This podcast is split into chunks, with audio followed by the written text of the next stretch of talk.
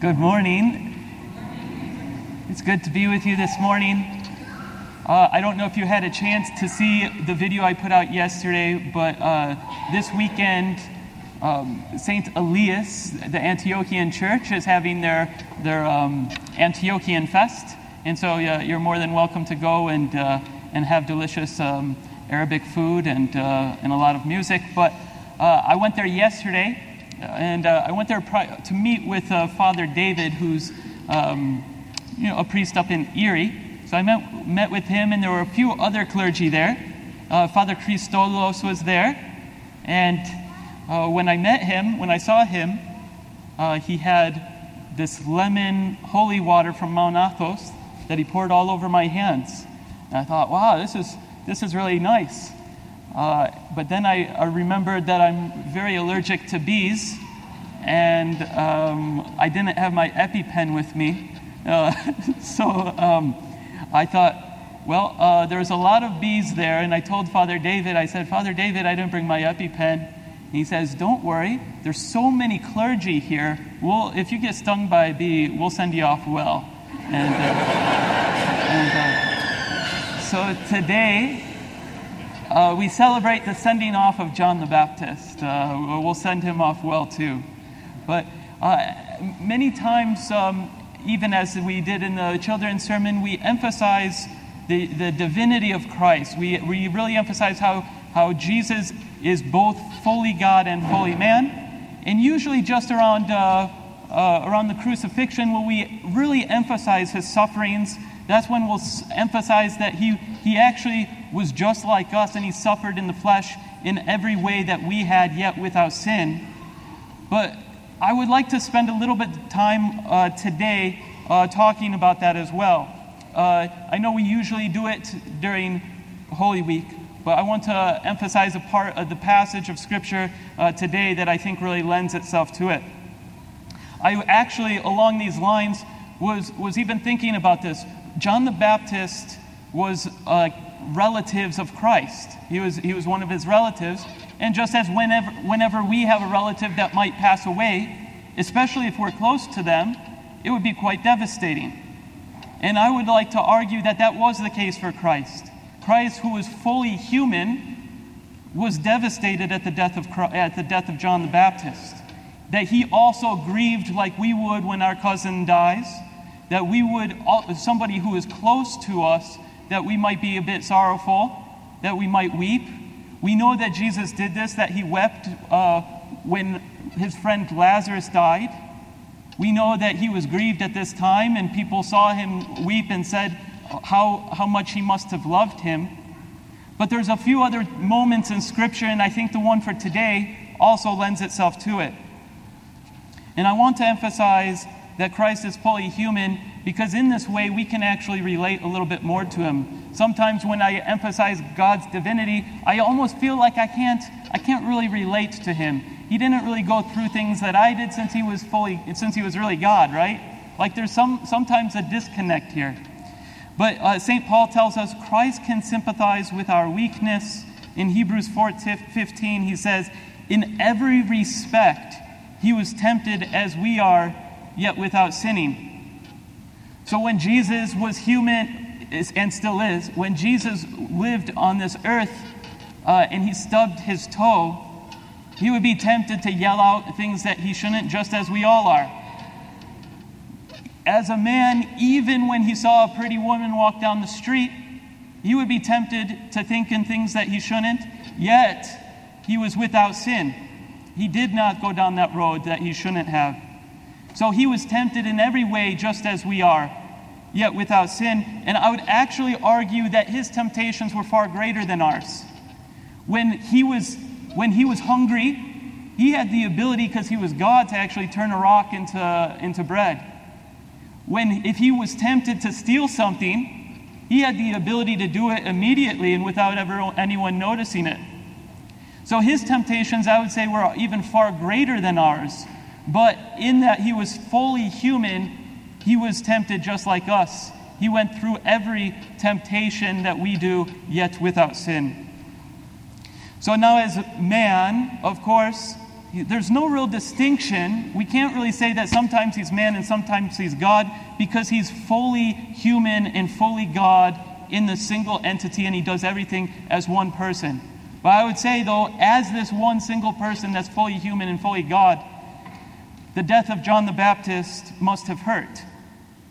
John the Baptist was a relative of Christ because Elizabeth and Mary were kin, as Luke tells us. But the connection doesn't stop there. John paved the way for Christ, John baptized Christ, and even two of Christ's disciples were John's disciples first. If you read the Gospel of John, it says that Andrew and John, the beloved disciple of Christ, were disciples of John the Baptist and were standing along the shore, and they hear John say of Christ, Behold, the Lamb of God who takes away the sin of the world. So these two disciples were first John the Baptist's disciples, and when they heard John say this, they left that which was good for that which was that which is best, and they went and told their brothers Peter and um, who's Andrew's Andrew is yes, and John told James, uh, his brother Zebedee. So, any case, now the beheading of John the Baptist must have grieved Christ, and I know this because he was human just like us. But also, if you look in Matthew, Mark, and Luke, these three Gospels record the account of John the Baptist beheading. And it says at the very end of the text today, but then also in the following passage, it says that John's disciples go, they take the body of John the Baptist, they bury John the Baptist's body, and then they go and tell Christ what had happened. And what in, in each one of these Gospels, the response of Christ is the same. It says that he withdraws to a lonely place to be alone. I don't know if you've ever caught this, but if somebody told you your cousin died and he withdraws to a, a, a, you withdraw to a lonely place, you could assume it's because of the grief that he needed to be alone with God, that he needed to pray and to be uh, to find some consolace, uh, some solace. Perhaps he also was reminded of his own future death, since John is paving the way uh, Christ follows in those footsteps too. So maybe he was con- contemplating his own future and impending death. But what we do know is he withdrew to be alone. And as he is in this state, perhaps of grief, uh, it says that the crowds followed him. So he wants to get away, he wants to be alone, yet the crowds follow him. And I could imagine that maybe his cup might be, you know, cup, so to speak, might be a bit empty at this time thinking about his future. But the crowds come, and the needs of the crowds are there. And he still, instead of taking care of his own needs first, it says that he looks upon them and has pity on them because they were as sheep without a shepherd. So this isn't how it ends. He eventually he feeds. This is the feeding of the five thousand.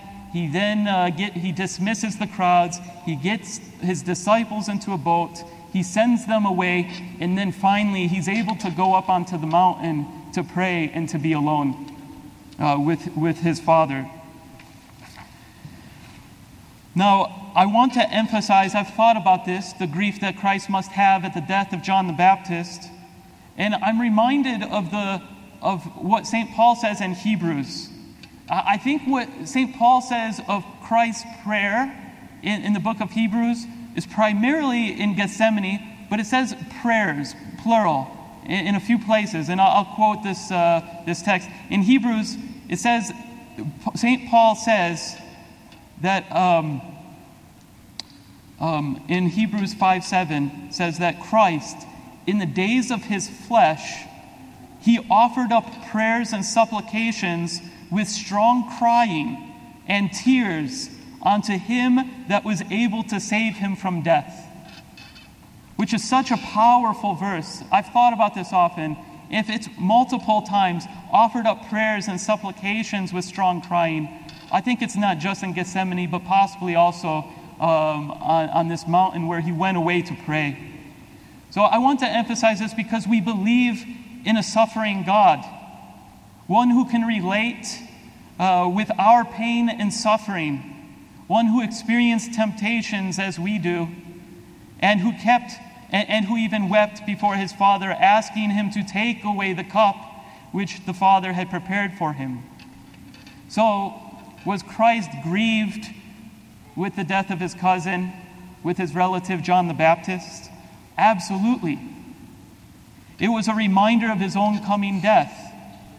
It's natural and it's part of our humanity to be grieved, to suffer loss, and to recognize that we need to be alone with God.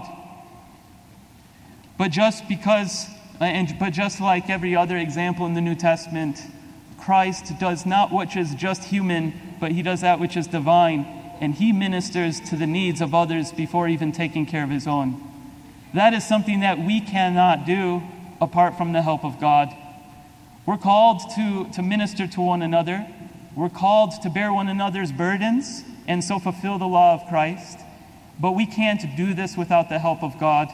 Um, since Christ was God, he was able to minister to the needs of others first. But we need to continually rely on his help in order to do something similar, because that is what is truly divine. To minister to others in the midst of grief and an empty cup, so to speak but he doesn't neglect his own human needs for long. As soon as he is able, he does go away and he goes up onto the mountain to pray uh, and to be with his Father. So now the need to be alone with the Father is both fully human and fully divine. To spend time in prayer with Christ, um, we should spend some time in prayer where um, we can cry out and offer the same prayers of Christ, to offer prayers and supplications with strong crying and tears. There is no shame in grief. Um, I think it's uh, Paul who says uh, we should not grieve as those who have no as those who have no hope, but to grieve to suffer loss. This is fully human, and God has done this, and God can meet us in our grief where we are at. God knows He was here. He went through this life and he continues to go through grief with each one of us as, as a brother.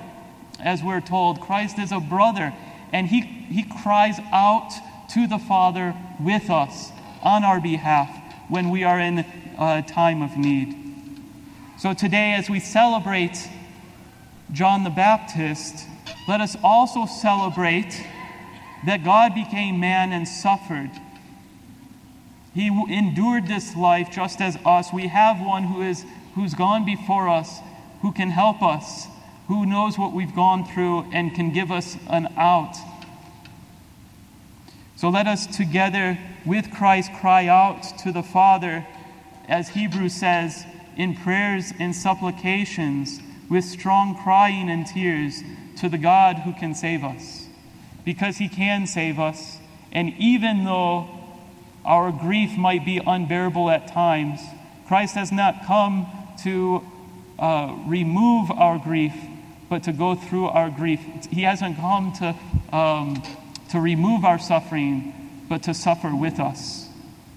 So let us cry out to the God who saves us, and in so doing, send up all glory, honor, and worship to the Father, Son, and Holy Spirit. Amen.